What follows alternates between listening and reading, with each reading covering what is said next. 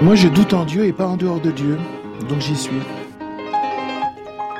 Le philosophe du dimanche, Thibaut de Saint-Maurice. Bonjour Thibaut. Bonjour Dorothée. Alors dans la continuité du bouleversement hein, qui suit les attentats de la semaine dernière, vous revenez ce matin sur la réponse politique à ces attentats qui s'est dévoilée toute la semaine. Et oui Dorothée, hein, ça a commencé euh, lundi par euh, le discours de François Hollande devant le Congrès réuni à Versailles avec l'annonce donc de toute une série de mesures pour renforcer la sécurité et pour éviter le plus possible hein, de nouveaux attentats. Nous devons donc nous défendre dans l'urgence et dans la durée. Il y va de la protection de nos concitoyens et de notre capacité à vivre ensemble. Alors l'inconvénient de ce retour du politique après le choc et la fureur des attentats, c'est qu'il ne fait pas l'unanimité et que du coup, bah, l'idée d'une union nationale, elle a un peu vécu. Euh, mais aussi cet inconvénient, c'est au fond une bonne nouvelle, parce qu'il est le signe de la possibilité du désaccord politique, donc de la liberté du débat politique et donc de la démocratie. Alors, qu'est-ce qui ne fait pas l'unanimité précisément? Où se situe euh, le débat dans cette réaction politique? Eh ben, en prenant un peu de recul, hein, en adoptant euh, donc le, le, regard de la philosophie politique, on peut dire que le débat a lieu entre les tenants de la sécurité et ceux de la liberté. Alors, souvenez-vous, parce que c'était exactement la même chose après les attentats du 11 septembre aux États-Unis, comme après les attentats aussi de janvier contre Charlie Et donc, toute cette semaine, on nous rappelle hein, un peu euh, comme un mantra cette remarque de Benjamin Franklin. Un peuple qui sacrifie un peu de liberté pour plus de sécurité ne mérite ni l'une ni l'autre et finit par perdre les deux. Un peu en fait comme si c'était la limite ultime du débat. Et on le rappelle d'autant plus que mardi, un sondage IFOP pour le Figaro indique que 84% des Français sont prêts à restreindre leur liberté pour plus de sécurité. Mais oui, alors que penser hein? Est-ce que la majorité des Français réagirait sous le coup de l'émotion et du coup se tromperait alors ce débat entre sécurité et liberté, posé par la citation de Franklin, me paraît en fait très très mal posé, parce que la première des libertés, c'est la sécurité.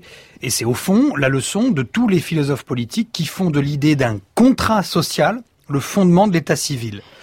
Pour Thomas Hobbes, par exemple, c'est le contrat social qui fait cesser cet état de guerre de tous contre tous, qui était insupportable, parce qu'il était terriblement incertain. Pour Locke, autre philosophe contractualiste, c'est là encore pour réduire les injustices de l'état de nature que l'on contractualise le passage à l'état civil. Et pour Rousseau, enfin, la liberté naturelle de chacun devient rapidement source de conflit. Rousseau écrit par exemple, quand chacun fait ce qui lui plaît, on fait souvent ce qui déplaît à d'autres et cela ne s'appelle pas un état libre. Du coup, le contrat social, eh bien, il est là encore pensé par Rousseau comme une transformation de la liberté naturelle en liberté civile, et donc comme le passage d'un état de conflit permanent à un état de droit garanti. Et c'est ça qui constitue la première des sécurités. Oui, c'est une des raisons du contrat social et c'est pour ça qu'on y consent. C'est certes la garantie de ses droits et donc le maintien de liberté fondamentale, mais par comparaison avec un État dans lequel l'insécurité ne permet pas le maintien de ces libertés fondamentales. Autrement dit, le maintien ou la garantie des libertés dans l'ordre civil se pense bien comme la première des sécurités. Et c'est la raison pour laquelle ça me semble un peu compliqué d'opposer ces deux idées et d'imposer une alternative entre les deux aussi nette. Parce que sans sécurité, il n'y aurait pas de réelle liberté. Oui, ou si vous préférez, la sécurité, bah, c'est la première des libertés, parce qu'elle permet l'exercice réel des libertés garanties. Il ne faut donc pas opposer sécurité et liberté, il faut au contraire réarticuler ces deux idées. Peut-être trouver le milieu entre elles, comme y invite la sagesse d'Aristote. C'est-à-dire trouver ce qui peut, entre elles, constituer un milieu. Et dans l'ordre démocratique, il me semble que la question n'est pas une question de type de mesure à prendre, plus ou moins sécuritaire, mais surtout que la question c'est d'abord de savoir si c'est bien le peuple qui va décider et comment il va le faire.